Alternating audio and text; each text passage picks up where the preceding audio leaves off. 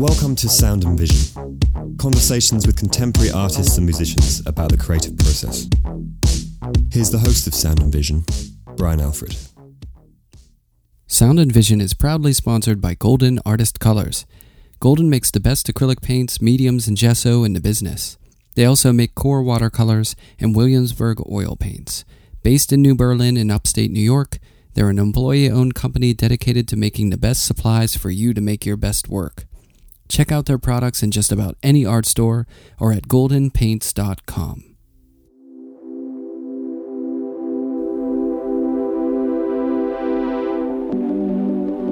Christopher Staley is an artist and educator who works out of Pennsylvania, where at Penn State he is a distinguished professor of art and ceramics in the School of Visual Arts. He received his BFA from the Wittenberg University, studied at the Kansas City Art Institute, and received his MFA from Alfred University. He served as the president of NCECA, the National Council of Education of Ceramic Arts. He was the chair at the Haystack Mountain School in Maine. He's a member of the International Academy of Ceramics based in Geneva. He was an artist in residence at the Ceramic Art Museum in Fuping, China, He's been an artist in residence at the Archie Bray Foundation in Montana and has received an NEA grant twice.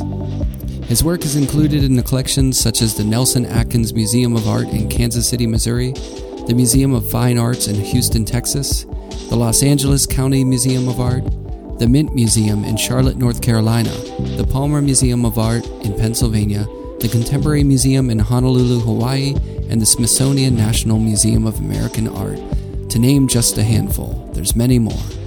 He's had over 25 solo shows and has been in countless group exhibitions.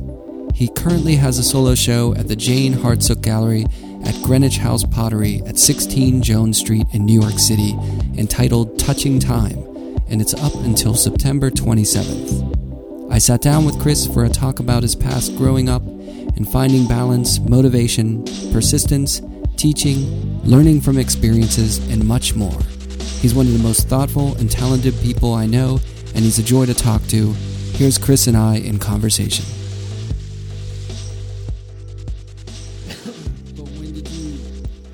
Growing up, you played some sports, didn't you? So were you creative from the get go?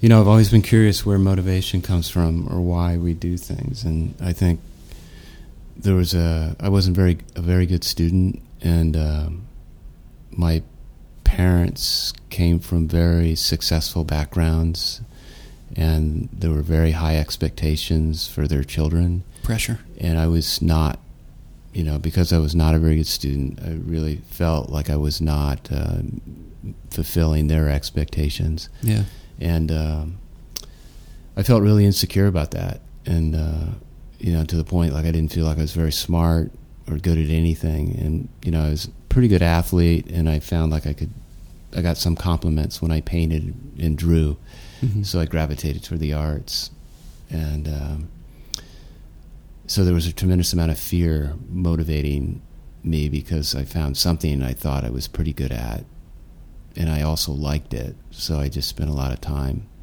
in the arts and sort of knew, like when I was in grade school, that I thought, okay, I think I'm going to go into the arts. Was that all external sort of judgment of like other people saying like, oh, you're pretty good at this, or was it your parents as well? Did they also? Yeah, no, like, my oh, parents. You're, you're, good at this. Yeah, my parents sort of said that's a nice drawing, or that's you built a neat model, or you know. So there was definitely affirmation. Yeah. And so I think we all want to feel like we can do something well. So mm-hmm. it was definitely encouragement. Did you have a an, like a high school or junior high school art teacher too that was? I did. You know, probably the most. You know, I saw someone throwing pots when I was uh, sixteen, and I thought, my God, it just looked like a magic show. Yeah, so like, I thought. Yeah. So I thought I really want to try that, and I had a really demanding, invested high school ceramics teacher. Oh, that's cool. That was really passionate. So he was uh, definitely played a large role in sort of my development and my interest in ceramics. What high school? Where did you go to high school? It was outside of uh, Philadelphia on the main line, Conestoga High School, uh-huh. and it's ironic because a lot of people, Michael Connolly and uh, Mobutu, uh, Malcolm Mobutu Smith, have gone on, and a lot of people, his former students, went on to have pretty successful ceramic careers. Yeah. So, And that, um, so I guess when you were in high school and you started, was the sports just as intense as you know the art at that point? yeah, it was. I mean, High I- school sports is like it really brands you in a certain way in school socially, and you know it, it has a big impact. I think. Yeah, this is most definitely. And I'm, you know, I was in high school in the early '70s, so you still felt the idealism and the tumultuous '60s and so forth. But Yeah. I, you know, I was pretty successful at playing high school football. I was the captain of the team, and we run won the championship. And you know, I thought, well, if I play Division three football and do really well, I might even be able to go to a pro football camp or something. So I had all these grandiose notions of being better than I actually was. And um, but you know, when I pretty badly injured my knee and things didn't work out in college, I only played two years of college football, and I Where was that? it was out at uh, a small Division three team out in Ohio called Wittenberg University, mm-hmm. and actually they were national champions the two years or the four years I was there. So it was really high caliber Division three. Yeah, But it just you know I just played as a freshman and a sophomore, and blew out yeah, your knee. yeah, and then that was it. And then I figured, well, I better really put all my energy into making art. And you know, there was a yeah, I'll just say that. And then when I got rege- I my senior year, I was really thought of as a very talented artist there and got awards and thought I was really good. But applied to four graduate schools and I got rejected everywhere I applied. And so I was. It was probably one of the most frightening times in my life. Yeah, Um, was it kind of what to do next sort of thing? was what to do next, and then this idea that I was thought I was pretty good at something, Yeah. and uh, got this harsh dose of reality that maybe I wasn't as good as I thought I was, and then to get rejected at all the graduate schools, I just was at a complete loss as to what to do, and it was just, you know, I was remember just being utterly terrified Yeah, you know, truth be f- told, things weren't good at, on the home front, and the thought of going home and living at home was sort of untenable and something I couldn't do. So it was like almost kicking into survival mode at Yeah. that point. Yeah, because those early rejections are hard to take because you can't put it in a context. That's so true. After years and years of getting rejected from things and grants and all that stuff, you kind of take the. You're like, all right, I'm going to get maybe one out of twenty things that I apply to, That's right. and you're okay with that, you know. But early on, you're like, what? I'm not. Yeah. You know, like I'm not good enough. Right. So how did you get over that hump? That's a pretty big hurdle there. Yeah, I thought about it a lot. Actually, my high school teacher, going back to him, he really went to Alfred and had gotten his MFA, and he said, "This is the place you need to go." So he took me up there, and I met with some of the faculty up there, and I brought my work, and I met with a guy named Robert Turner, who uh, I asked him as I was leaving, and I on the front doorstep, and I said, uh, "Mr. Turner, what are my chances of getting in here?" And he with these really sympathetic eyes said they're not very good and and I said how come Yeah. he said the work just isn't developed enough it's it's uh, you haven't found your own voice or your own direction he said he said you need to really go to a place that takes making pottery really seriously and I was already you know feeling desperate and I asked well, where is this place and he said well a really good place to go right now is the Kansas City Art Institute and study with Ken Ferguson Oh, nice. so a month later, when I got all my rejections everywhere, I'd remembered that conversation. And um, to make a long story short, I ended up at the Kansas City Art Institute the following fall, and worked as hard as I'd ever worked before, and reapplied to the same grad schools and got accepted everywhere. yeah. And so that really also taught me about how important quality teaching is Yeah. because all of a sudden I was in a really high caliber program and I was with some teachers that were just phenomenal educators. Right. And so that sort of also taught me, or I never forgot the influence that a really significant teacher can have on somebody's life. Definitely. And yeah. so, in many ways, that motivated me or inspired me to think about what makes a good teacher and really wanted me, you know, motivated and inspired me to, to try and emulate some of the teachers that I'd had and be the best teacher I could be. Yeah, it's it's funny. There's no handbook for that, but you try to use your past experiences that are good, Right. and then the ones that go horribly south, you try to avoid that kind of approach Yeah. as much as you can. exactly. Which is, you know, I guess that's kind of like growing up, you know, with your with not you, but with your family. It's like, you know, every parent has their ups and downs, and as a parent, you try to take the good things that you learned and uh, weed out the bad things. yeah, for sure. and and try to escape muscle memory of just doing the same thing that you know that you were taught all the time and just you know Right. keep regurgitating those same things over and over again. Yeah. Now, was it really a matter of just fundamentals that kept you from getting in at the beginning that you honed? Was it kind of like basic chops of like, you know, technique or was it more vision or was it something bigger than that? Yeah, I would have to say it's all of the above. You know, Yeah. was, I just was not making work that was mature enough and had hadn't found my own direction, and that even that acts. I mean, probably the most indelible question I was ever asked as a student. I had all these cover jars on a table, and and uh, Ken Ferguson, who was the teacher there at the Kansas City Art Institute, one of the teachers, he said, "You know, what are you trying to say with these pots?" And no one had asked me that before. Yeah. You know, what's the meaning, or what are your thoughts and feelings behind these pots? And that was like a, uh, a seminal moment in terms of my development. It's all, all of a sudden, I had to really start to grapple with, you know, what am I actually trying to do? What am I actually trying to say? Right. And you know, I've been making pots all through high school and four years as an undergrad, and the thought that I'd never really wrestled with that question, and it's a question I ask to this day in my teaching for almost 40 years. As I often ask students, you know, what are you trying to say with the work? Yeah. And so, just asking as an artist, asking yourself that question, I ask myself that question to this day, um, and you know, that idea that questions are the answer Right. and uh, it's the questions that make art so remarkably important and valuable. Yeah, and it fuels you if you ask those questions. That's right. As opposed to just trying to answer things all the time. Yeah. I feel like I don't want to assume this, and I don't th- know that much about ceramics, but or pottery. But I feel like in the West, maybe that idea has been segregated from the functionality of of the use of pots a little more than in Eastern culture, where I think the utilitarian way that you interact with forms and of of like pottery or things like that are a little more I don't know. There's there's like a spirit in objects, or there's there's less of the. I would imagine that the question of like why are you making it maybe lives a little more in the process of that in Eastern culture.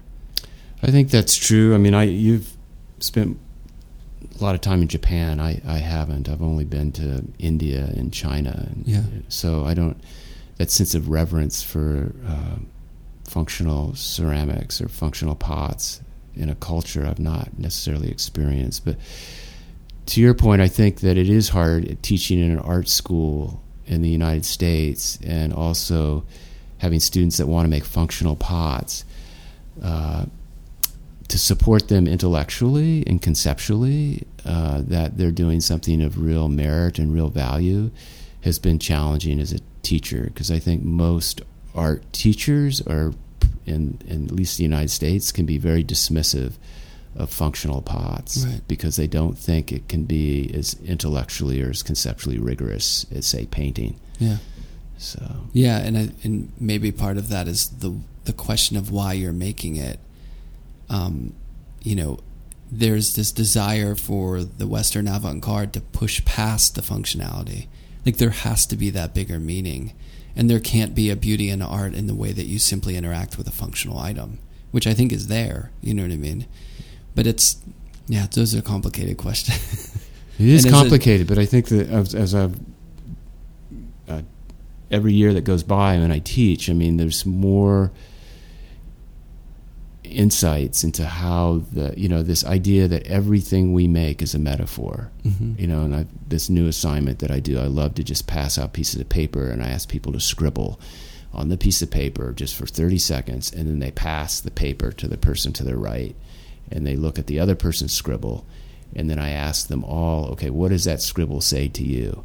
And every single person can say, well, it looks like fog, or it looks like rain, or you know, it looks like uh, leaves falling on the ground. Everyone says it looks like something, Right. And so it's a, just a really direct example that everything is a metaphor. So when you're making pots, the skin of a pot can have the metaphor for something. Right. So this idea of awareness and metaphors and the implications of uh, making parts of pots and how they relate and the creativity and the composition and the sense of materiality. I mean, honestly, uh, Brian, I think it's painting, photography, performance. It's all the same in Yeah. terms of like just if you break it down in terms of creativity or or the craft or the composition or the Right. content. And so it's sort of how uh, perceptive and aware and curious you can be as a teacher and somehow divorce oneself from one's own aesthetic and appreciate uh, a student's aesthetic, however unique that might be. That's yeah. That's And, a real uh, goal. I think. It's, yeah, it's a. I think I like you're saying it's a real goal because it, it can be very difficult to do. Yeah, I've had teachers that you know that they're leaving nothing at the door. Like they're bringing their agenda, their aesthetic, their Right. you know idea of what everything should be like into Yeah. your studio and Yeah. projecting it on your work. And I feel Yeah. like if you really a good teacher will understand what the, the students or want to understand what the true student's trying to say, Right. and then maybe bridge the gap between their interpretation of the work and what they're trying to say, right. and not what you think they should be saying, right. which is a big difference. But Yeah. that's hard to do. I think. I would agree with you. It's very It's- hard to it- do. Frankly, at times it can be exhausting. Yeah, but I think that this idea that you know it, it's I've been really curious about ego Mm-hmm. and the, this idea of the dissolution of ego and and how you can your world gets much bigger when the ego isn't involved. And Yeah. I noticed, you know, I don't want to go off the rails with this interview or talk here, but we live in an environment, particularly in academia, that's so stressful in terms of external validation Yeah. or expectations that stress ego really plays into stress in fact ego creates a lot of stress because we have these expectations and things need to go a certain way and the world gets really small Definitely. when we're super stressed out Right. it just becomes almost survival mode and we often contribute to that stress or that expectation Unknowingly, in a way. Yeah. You know, especially I think younger people. Yeah. Who are just entering into this kind of, you know, it's a, almost like an ego shaming visual culture in a way, or, you know, it's, it's like you're constantly being critiqued.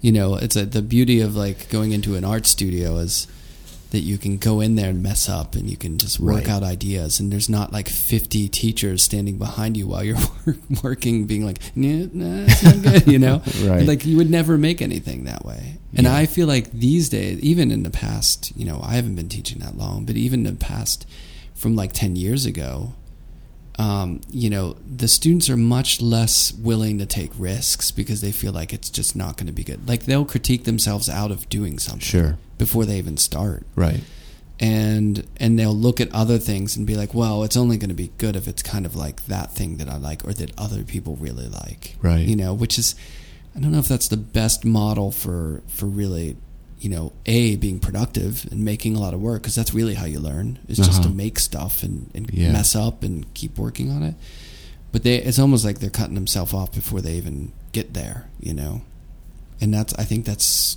external pressure you know Mhm. I had, you know, I had students in the class yesterday and I had them drawing portraits and, you know, and they were just all obsessed with it, just not looking like just exactly like, you know, the other person or whoever Right. they're drawing. And it's like, you know, there's, there's other questions you can ask here. you Sure. know. you can, there's a lot of different ways you can describe yourself or other people other than just drawing a face, but 98% just drew a face, you know? right And I think that's part of that is like the fear of letting down people, and then also that it's just not going to be good enough. mm-hmm. Not easy. Was was Ken teaching you past that? Do you feel like he was trying to motivate students past that initial step and, and to ask those bigger questions? And, and you, did it hit your radar? Or did you kind of, were you able to process that at that point? You know, I'm not to uh, not answer your question, but I'm 65 now. I turned Mhm. 65 this past summer, and you, one of the benefits of growing older is you have a longer view or longer perspective over a period of time, Mm-hmm. And all of us have sort of maybe strengths or weaknesses, or and you can start to put over the long game. You can start to put start to connect dots in terms of why things might be the way they are. I mean, I think the one thing that I was trying so hard, and I was working in porcelain, and porcelain's a difficult clay to use, and I think Ken saw in my pots that I was just trying too hard, and he sort of blew it all up. Yeah. When he said, you know, you might have to be here for two or three years, and he said you're really not doing very well. He said, uh, you know, why don't you uh, go out and have a beer once in a while, and uh, and why don't you start using stoneware, and why don't you start just playing and having some fun? Yeah. And I sort of took that, I took it all to heart, and I just loosened up. And to your point earlier, it was just sort of, you know, I was still working hard, but it was like, yeah, let it happen, see what happens. In other words, um, you know, it's the same in athletics. If you're trying too hard, if you're trying to score the goal or make the point, you usually tighten up and then don't do it. But Yeah. if you just sort of, you know, step back a bit and relax and uh, be more aware, then things can sort of happen. And the same I've found true in the studio. If I can just uh, be much more receptive to the process and what's actually happening. And uh, you know that idea. I'm always telling students, notice what you notice. You know, just if just one thing sort of tweaks your interest, maybe go with that and see what that happens. And Yeah. Yeah. so- Go with the thing that interests you and, and exploit that. You know, absolutely. Like, let that work for you. yeah, yeah, yeah that letting it come to you thing is a hard thing to do i think but once you start to let things come to you it becomes easier in a way you know yeah. I think that's really true, true, Brian. like if i'm trying to find something i lost in my apartment and i i get really stressed out and i run all over i'm never going to find it but the moment i'm like all right i'll find it sooner or later you know like 20 minutes later i go in a cupboard and there it is you know it's Yeah. just kind of like you and, and i think with making work that kind of resonates you know So true. And I think as a teacher, that's part of our responsibility is to create an atmosphere where students will let it come to them. yeah And so even, you know, it's a tough thing. You you you and I both know that how significant hard work and putting the time in the studio is. But, uh, I think that is important, but there's also something important about uh, leading a balanced life in some way and sort of Definitely. advocating for that. And you know, I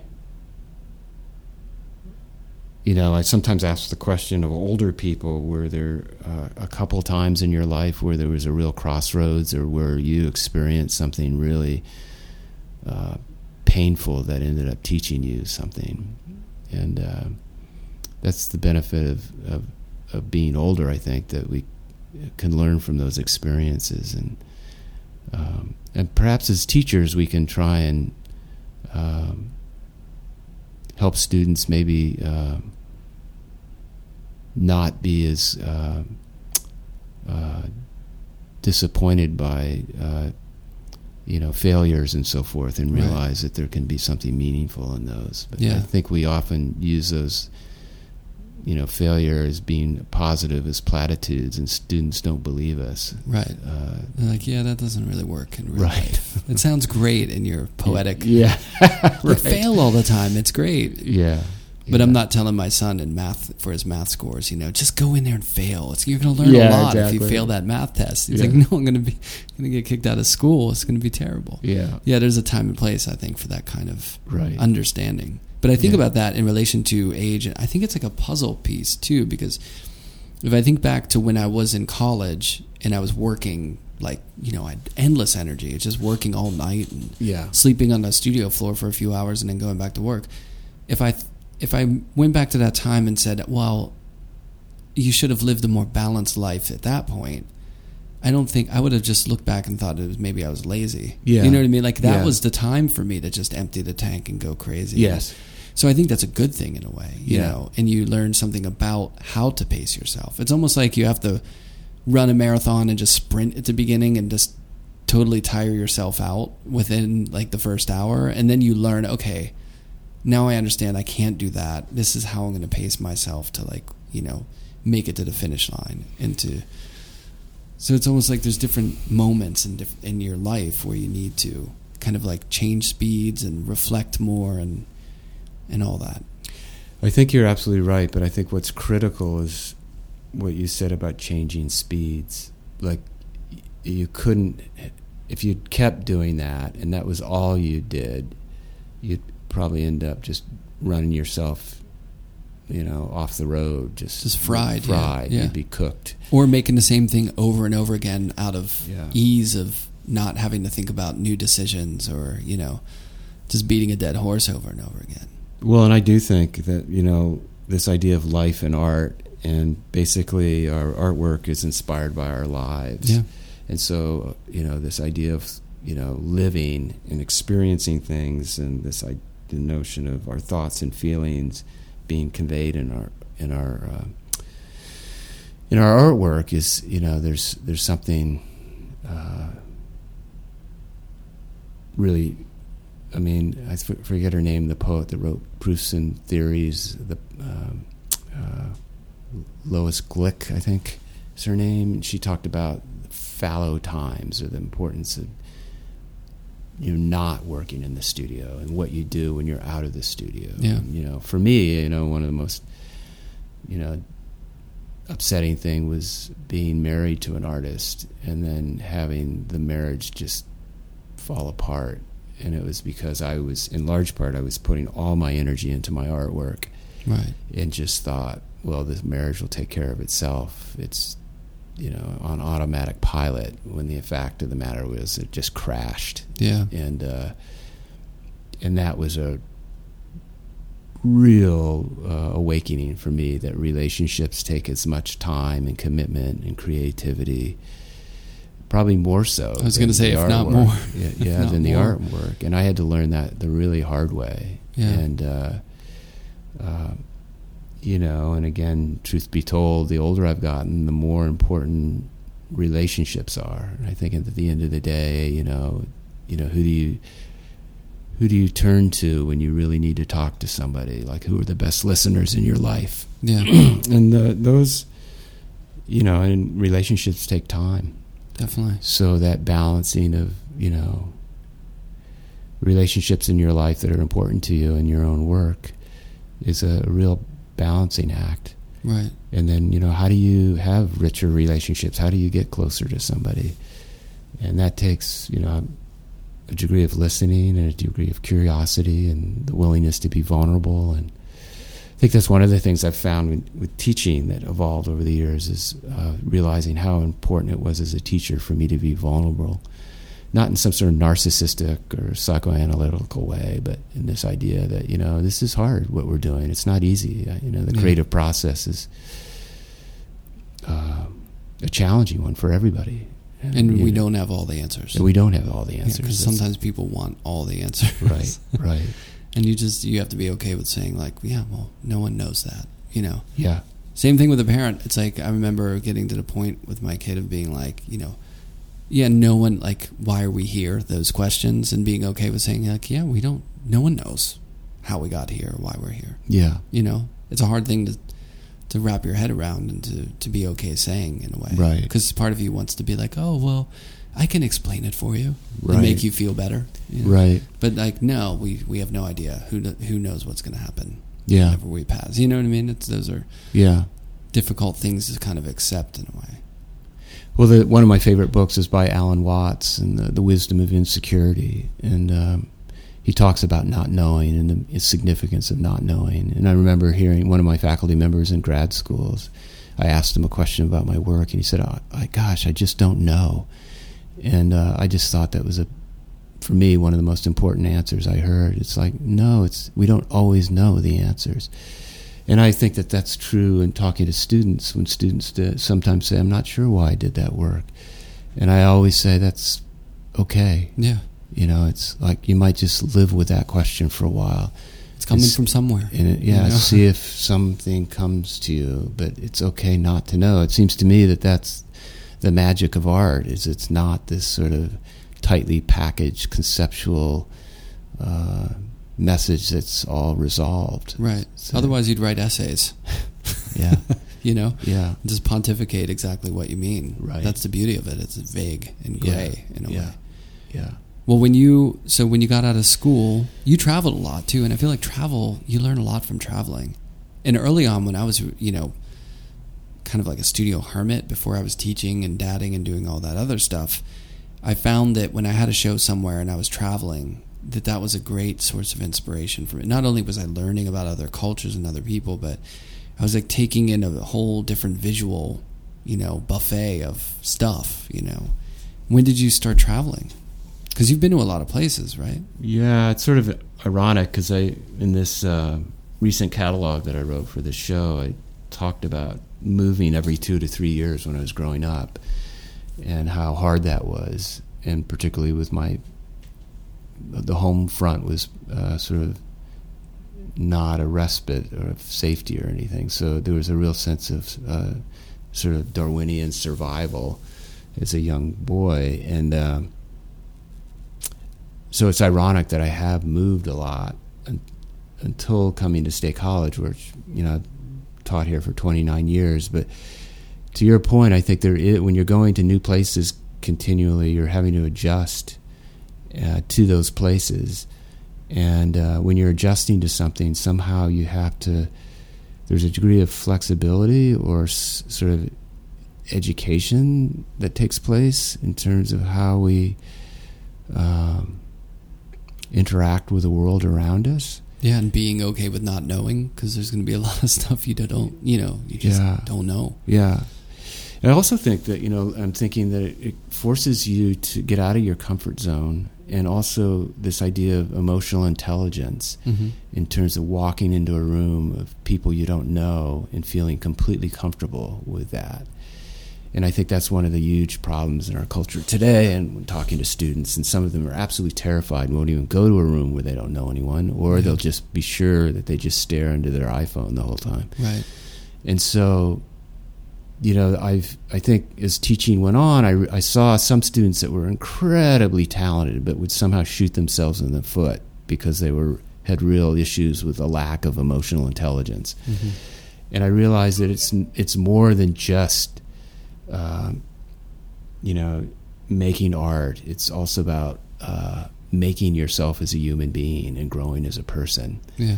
and uh, you know the whole uh, the whole issue of like people skills and so forth i think is really a significant thing and i don't think it has to be you know when you teach art it necessarily has to be mutually exclusive Right. Yeah, I know. I'm you know people i'm sure that you there's a degree of acumen and and uh, uh, uh, communication that you have that's helped you navigate the new york art world in some way Yeah. Yeah, I think uh, I'm teaching a class now about, you know, kind of like what to do when you get out of school. yeah And I think a lot of them are expecting it to just be like, oh, I, here's the residencies, here's the CV or whatever. But a lot of it is about, okay, um, you're going to be communicating with people face to face. You've got to kind of be able to be social and to engage with people. You know, I think that idea of the artist is like, you know, the caveman in the studio who can't really function socially is kind of past and you know people need to be able to make connections and and you get a lot from that you know of meeting and discussing things with people and and that's an important part of presenting yourself and being a part of a community that I think is often overlooked and I don't know when I was in school that I ever learned anything about that you know Right. It was kind of on the job training. It's like okay here you go. You're in the city now. Yeah. Meet people. Like uh, you know go engage. And and I think there's a lot of people who are these days a little awkward at you know either public speaking or or meeting people in the flesh and not just you know doing it over the internet. So I think it's a valuable thing to learn and to navigate you know. How do I talk to people? Yeah, and I think that you know this. That's one of the things I try to be super aware of when when I'm teaching is uh, to be very conscious of how much I'm talking and Mhm. if, if I'm talking too much, Right. and you know how can I get the students to feel comfortable talking more and Right. asking them questions and you know that idea. I've always liked that you know the three different styles of teaching. I know I talking with you in the past about teaching. I've talked about that with the you know the uh, Peter McLaren's three different ways of teaching: the sort of the hegemonic overlord, and then the entertainer, and then the liminal servant. This Mhm. liminal servant's constantly inviting the students to to sort of share their thoughts, and um, I think that that is becoming uh, less and less of a. Uh, an occurrence. I think that we are in so many organizations are about sort of um, proving your self worth or you know having to validate yourself. So people are always wanting to talk and not so much be curious about what others are saying. Right. Yeah. More talking and and not as much listening as Exactly. you should be doing. Yeah. Yeah, because then you there's such a much more of an understanding of the message you're trying to get across if you're listening to the people. Mm-hmm. You know, and there's this great fallacy that artists are just making work and then they put it out there and then the work engages with the public or something and Right. that's the line of communication. But really art is communication. It's talking to people through visual imagery. And you you have to be kind of understanding of how to communicate and what that means you know what i mean? It's not just putting something down on canvas or making you know a sculpture or a photograph or whatever it is and just like sticking it on a wall. It's really about communication like what your ideas are and how you're communicating this to the world you know so i think that extends past the act of making a piece of artwork and also to the artist himself you Mm-hmm. Mm-hmm. which is can i think can be a real challenge Yeah, I know. Yeah, I, I have to also say that you know it's ironic that both you and I, you and I are having shows in New York right now, mm-hmm. and uh, you know you're showing at this really amazing uh, gallery in Chelsea, and basically, you know, it's hard to have a show anywhere for an artist in New York, and I've sort of been not making a lot of work the last 10 years and not showing a lot. So just to get a show in New York was challenging. And I applied to the Greenwich House Pottery. And they Mhm. have a you know uh, an application process and a review process. And they said okay you can have a show and so forth. So it's been 10 years since I had a show. And people ask you know how's the show going and the, the, the subtext to that question is, you know, how are sales? Yeah, did you sell a lot of work? Did you sell a lot of work? So it's a it's an interesting thing, and really good galleries have a whole cadre of collectors that they're connected with, and Mhm. those collectors get connected with the work, and there's this whole sort of uh, uh, culture, if you will, of how the work gets sold to collectors and so forth. Right. And if you're not in that culture, it's it can be really problematic. And so that's a certain paradigm that operates. And so back to that idea of art connecting with people, I've been thinking more and more. Maybe it's because I come from ceramics and I've made functional pots, but you know, how do you uh, get people that have no interest in art to become interested in art? Right. And that's a really interesting question to me. And, and so I don't think the big questions are being asked Right. enough. And, you know, to question the paradigm that we operate in, you know, and, you know, asking in education what's the most, you know, the important questions aren't being asked. Like, you know, how do you define success or what do you really value? And um, those questions are hard to grapple with as human beings, particularly in our culture where most people think of success as financial or some sort of status. Right. And uh, so I've been asking that question more the latter part of my life in terms of like how does how can we how can art connect to people that will never go to Chelsea? Right. Is that, how valid a question is that? And it, I just one of the strengths of the world of art right now is how diverse and how pluralistic it is. And I don't think that you know I'm not in any way denigrating what goes on at Chelsea or the art scene in New York City because it's there's some amazing work that's taking place there. Mhm. Uh, and there's a vetting system that uh, that happens there that I think is important. Uh, but I also embrace this idea that there's infinite creative ways of making work and having it be seen by people. Now more than ever. Yeah. I mean, there are people, you know, 20 years ago, there weren't people sharing their work on phones and then selling their work and having, you know, hundred thousand people following their work, looking at their studio every day. You know what I mean? yeah, and you're much more uh, aware and tuned in, Brian, to what the uh, internet has to offer But in terms not- of I mean, opportunities. I, well, I do that with Yeah. a very, you know, limited. Like I do it almost as like a like an obligation. Like I've got to like stay yeah, in this line of communication so people can see what I'm up to. But there are people, like usually younger people, who are, you know, that's their main way that they connect with people. Absolutely. And it's, it has nothing to do with the gallery system. It has nothing to do with a location necessarily. They're in Texas. They're in, you know, Nevada. They're they're in, you know, Paris, wherever. mhm. So I, I think that is, you know, that has created a, a different kind of system for people to engage with art. And I see it in my classes. My students, when I tell them to look up an artist, they don't Google them. They Instagram them. Okay. You know what I mean? Or they, when they look for inspiration, they're not going to Chelsea galleries to look for inspiration. They don't Mhm. care about. I bring up people who are showing now in Chelsea galleries, and they're like, "Mm, "Yeah, whatever."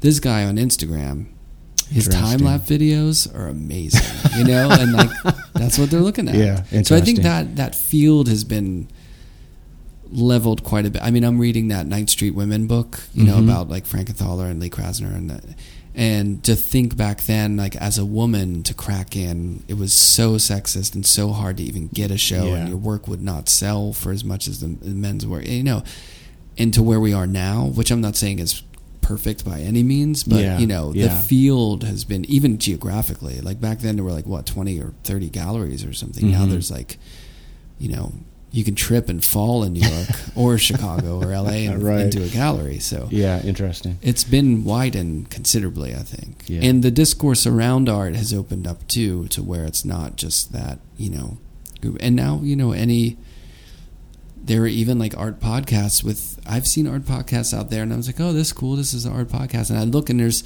you know, 300 episodes and I don't know a single artist that's Mhm, on that mhm. list, which I find great and amazing. Yeah, you know, yeah. it's like people are, are being able to connect outside the quote unquote system Uh-huh. of of the art world. you Right, know. right. Good points. But yeah, it's all a big complicated web of you know whatever. And it's funny because the the level of success you talk about that when I hear artists asking like, "Oh, how'd your show do?" I think it's more of like, "Oh, did you sell enough work to like keep your studio?"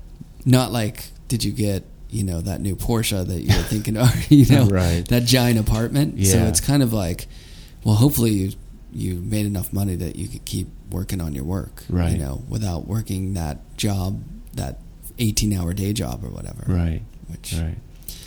I mean, it's all ideal, you know, but that's all you want to. Well, I think at the end of the day, you just want that time to be able to to think about. Like that's the hard part. You need time to think hmm about making work, and then also the time to make that work. Right. Well, so how's it feel to have this current show up there? Not how's it going, but like, does it feel nice to? Because it's been a little while since you've Yeah. Shown. I mean, do you like that process, or you know, how's that whole side of it? It's a good question. They always, you know, they always say that it's the journey, it's not the destination. Right. And uh, I have to say, working really hard in the studio this last year, and you know, I went to Bezalel Academy of Art in Jerusalem, and then I was out at the Archie Bray Foundation in Montana, and then working here in State College. That, yeah, the creative process was sort of felt like it was giving a lot back to me Yeah. in the sense of sort of revealing its uh, self in terms of possibilities and that idea of letting go and you sort of realize that the process can actually uh, inform you about things about yourself that you don't know Right. and so that was um, pretty special Yeah. and I guess some of those things are just a reminder of uh, uh, you know what we were talking about earlier of letting go or just following a muse or just not even know why you're doing something but still going ahead to do it yeah. and I guess it's that sense of play and how to interject play. And then um realizing, you know, that the work sort of says, "Oh yeah, you know, I'm older now and much more aware of my own mortality, and maybe the death of my father 16 months ago is playing out in my work somehow." And uh, you know, it's a poignant thing when they talk about grieving, and the more that you love someone, probably is equitable or equates to how much you grieve the passing of that person. So Yeah. there were times where I felt like that sort of grieving was coming in the studio in some way in what I was making. And I think with this idea of entropy or decay uh, or the aging process and sort of how does that revealed in things that you make and sort of. Uh, Is that what that work? Do you feel like that's been injected into the current show that you have now? That work is kind of has it in its mind in a way. You know, I, I think that in retrospect and sort of midway through it, you know, I started off making these pots that sort of were very bold and strong in terms of form, and I've always been strong intrigued with this idea of strength and vulnerability, mm-hmm. and so. And someone said these forms look like brutalist architecture. They have such a sense of strength and presence. And then, as I was working, then I started to sort of break down those forms, and that was sort of the unconscious part. So I think it was that sort of it's the first show I've had that where I showed both directions in work. Usually, shows in the past have shown one or the other. Um, maybe I've done that to some degree in the past, but this one it was really evident. Yeah. And um, so I was trying to, in some way, uh, capture the passage of time. How is it in working? Like, let's say you know that body of work that's kind of I don't know if it's subconsciously, but you know it's it's it's navigating those two kind of or or different areas in the work. But then you're also literally in different places making the work, right? Because are you making work when you traveled? To the to the ran like when you're in Jerusalem, are you making work for that show in all those different places? Yeah.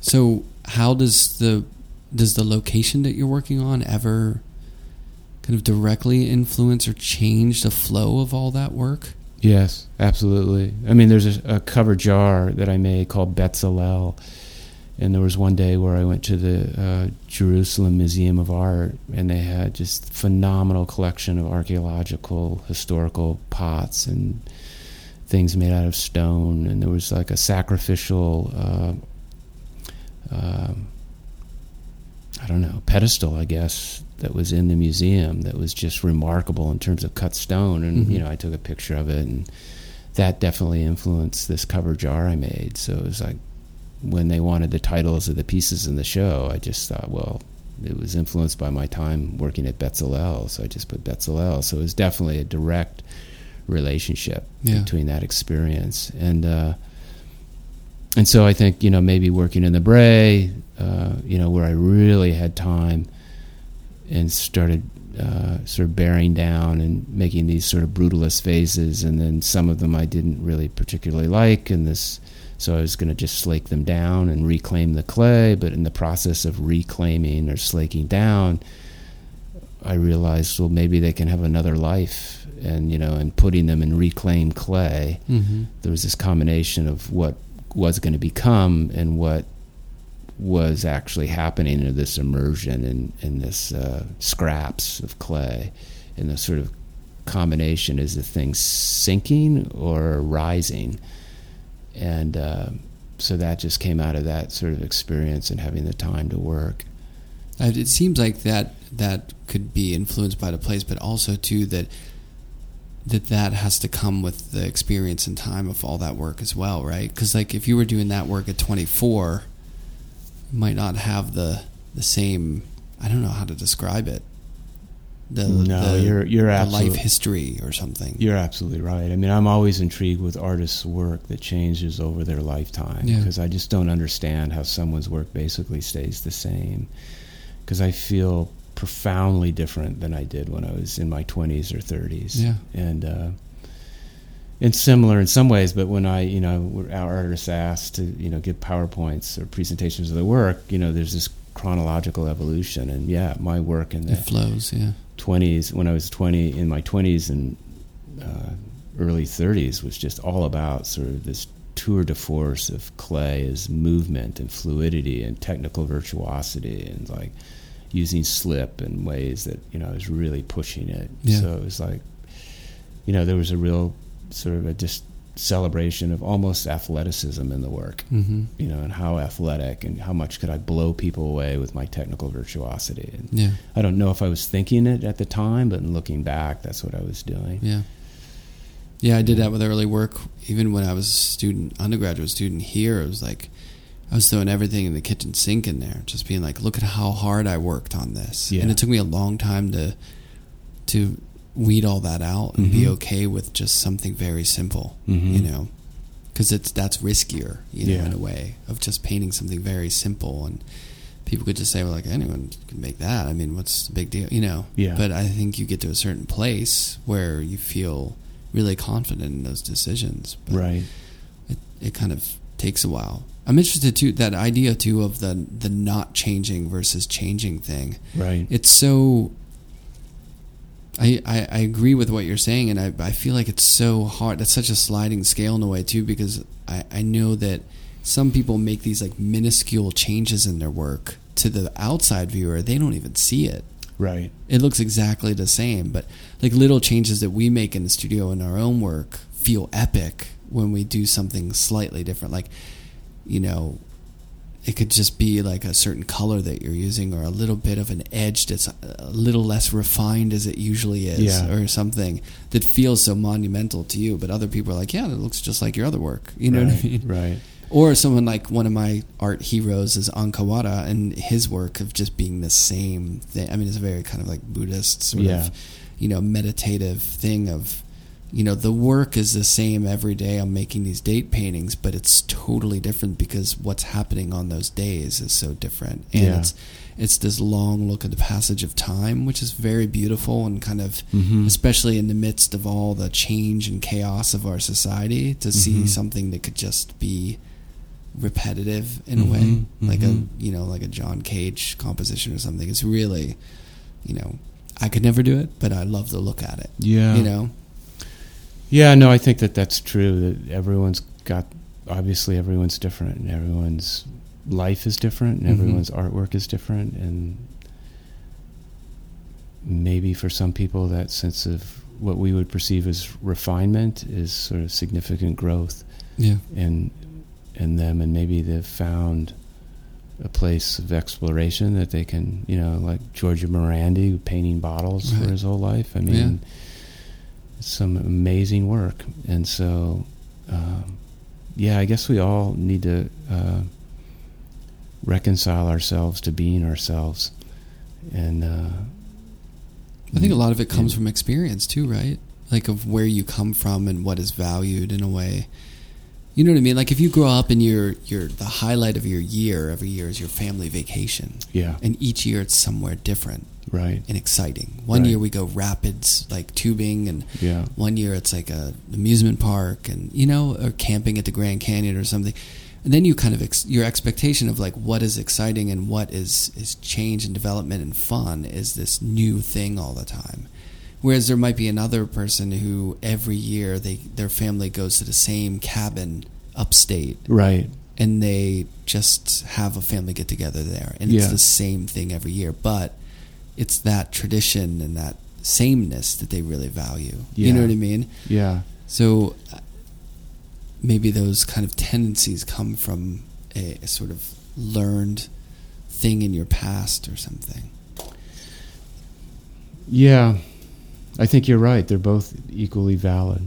They're both important. Like I at the opening uh, this past uh, Saturday at the gallery, I was taught a life lesson that I'll never forget. Really? Yeah. There was the opening was scheduled between three and five, and they said a collector was interested in my work, so I should come early. So I Mhm. went early, and there were very just a handful of people there. Um, you know, the first hour or so yeah and there was one person there that I thought was uh, might be homeless, mm-hmm. and they sort of didn't smell very good, and they were drinking a lot of wine Mhm. and sort of like rocking back and forth, and I felt myself uncomfortable with the person there Right. and the space and everything, and then I asked myself why I was uncomfortable, and it wasn't sort of this idealized notion of what I wanted it to be.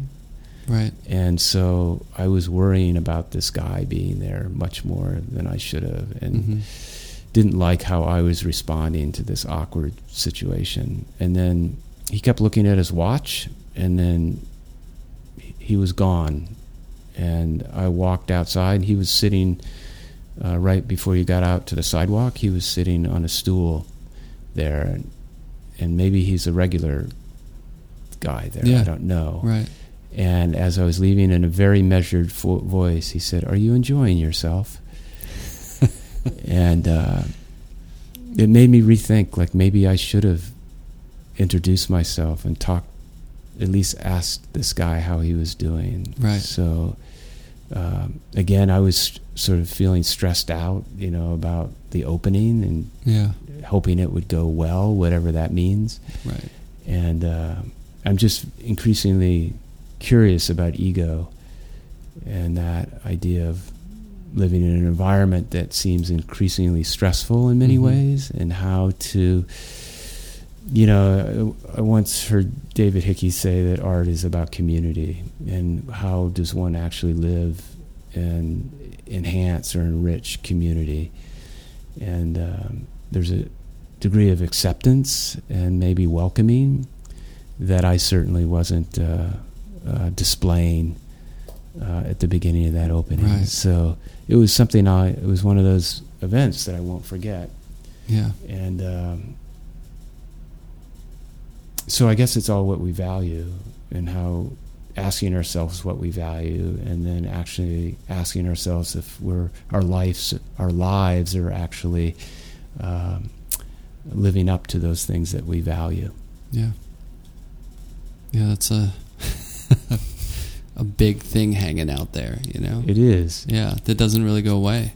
And I think you it's constantly it's almost like those they're not tests, but those situations reveal themselves over and over in different ways in your life and you're constantly kind of like I mean, I guess if you're trying to better yourself as a person, you're trying to improve on those situations or if you don't care, you just Yeah. you just say get this guy out of my opening. He's making me feel Yeah. like he's going to knock something over or whatever. Yeah. You know, there's different ways well, I had that approach it. thought, that exact thought that you Right. just had. But well, I think and then living in New York, I I would have, you know, thought, and I wouldn't put it past someone to come in here and knock over something. You know what I mean, or some crazy Yeah. person to walk in because right. you you deal with a lot when you're there. So Yeah. you know, you kind of Absolutely. yeah. But it's it's it is sort of once you know I I think that that's going back to your question about you know what was it like making work for this show that you know you have different sort of moments in living that can be real you know sounds cliche or um, hokey but the, they can be teaching moments yeah, and uh, I think that somehow, you know, because art's more about questions than answers. That you know, when you we like a work of art, you know, it's question is is why do we like it? You know, it's interesting to try and say why are we drawn to this, or why am I drawn to this now, and I wasn't drawn to it ten years ago. yeah, And um, you know, I often, when my family, when we go see a show, we'll wa- look at the show and then we'll all ask each other, "What was your favorite piece and why?" right, And it turns into sort of an educational conversation that not only be able to articulate why you like something, but also listen to why someone else likes something else and maybe see that piece differently than we saw it before. yeah, definitely. And so I'm always intrigued with what makes us uncomfortable. And sometimes I feel like I'm able to rise to the occasion Mhm. and deal with it. And other times I sort of succumb to the occasion and am not able. But at least that idea of engaging life. And maybe with the passing of my father and getting older, you know, I, you know, the Mary Oliver quote I love to recite to students like, what are you going to do with your one wild and precious life? right, And most 20 year olds aren't thinking of their lives as necessarily precious. right. And no, they're just thinking one wild night. That's Oh, right. what are you going to do this one wild Friday? Well. That's right. That's all they What- care that about. Wild, what am I going to do with one my wild Saturday night? Right, exactly. But so for them to hear that, they, it reframes things in a way that I think uh, might ask you know, they might ask bigger questions in Right. terms of like everything's not just dependent on that Saturday night. Definitely. Yeah. And I, I think as a teacher, you have to be okay with the fact that some of these seeds that you try to plant, they're not going to sprout for another five to ten years. Because it happened with me. I was like, oh, I thought back and I was like, oh, you know, the thing that they said, oh, that kind of makes sense, you know. yeah. And, I- and as a parent, I feel the same way. Yeah, I tell my kid that things all the time that I hope. Like, I know right now it's going in one ear and out the other, but hopefully, fifteen years from now, it's like, well, you know, my dad used to say, blah blah blah. You know what I mean? Like, Yeah. It's all you can hope for, I guess. Yeah. I would be remiss if I didn't, because I'm thinking of it now. Um, ask when you're working in the studio, is it silent, or do you listen to music, or do you listen to podcasts or news, or what do you do as far as audio whenever you're working? You know, I'll be candid with you. It's Sure. either uh, Guns and Roses. Guns and Roses. It's either silence uh huh. Or uh, I play the same tape over and over again. Oh, yeah? What is it? like James Taylor or Okay. Enya. So I'm not Relaxing. Yeah. Not high key. Like right, and it just it's like becomes like a mantra or something. It's just over and over. right. But when I'm really focused in the studio, it's everything's off. Silence. Silence. Yeah. Do you do earplugs ever? Never earplugs. Although earplugs when I sleep quite often. I've been doing that. yeah, I just It's helping. yeah. I have these the those Bose headphones too that have the noise canceling, and sometimes I'll just put the noise canceling on and don't put music on, Okay. just for a little bit of silence. Yeah. you know. Yeah. But when I work, I, I I'm always listening to music, Yeah.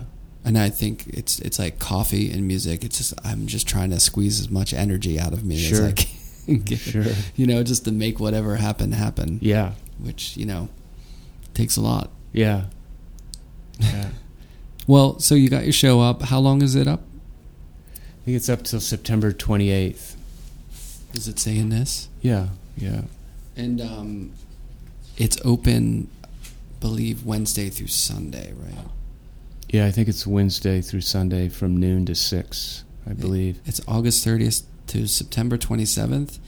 The Jane Hartsook Gallery at the Greenwich House Pottery on 16 Jones Street.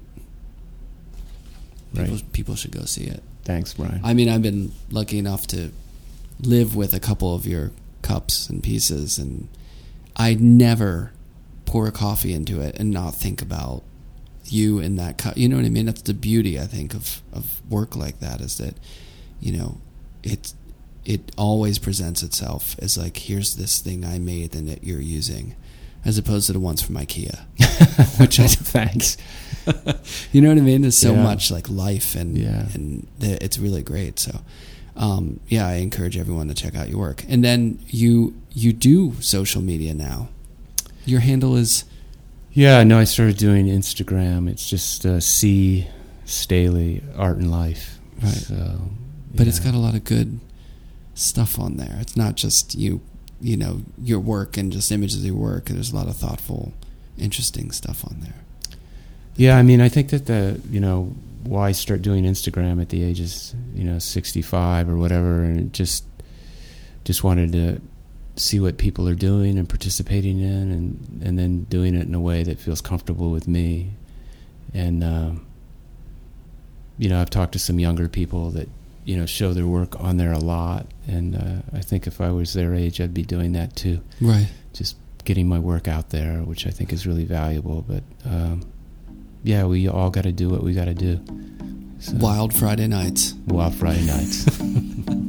All right. Well, thanks for taking the time to talk to me. yeah, thank you. Thanks. Yeah.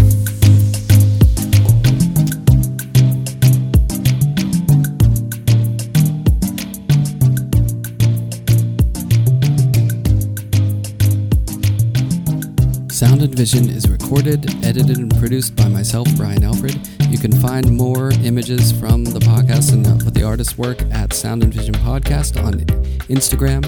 You can find more about my work at Alfred Studio on Instagram. Uh, soundandvisionpodcast.com is where you can find episodes, past episodes, running all the way back from number one.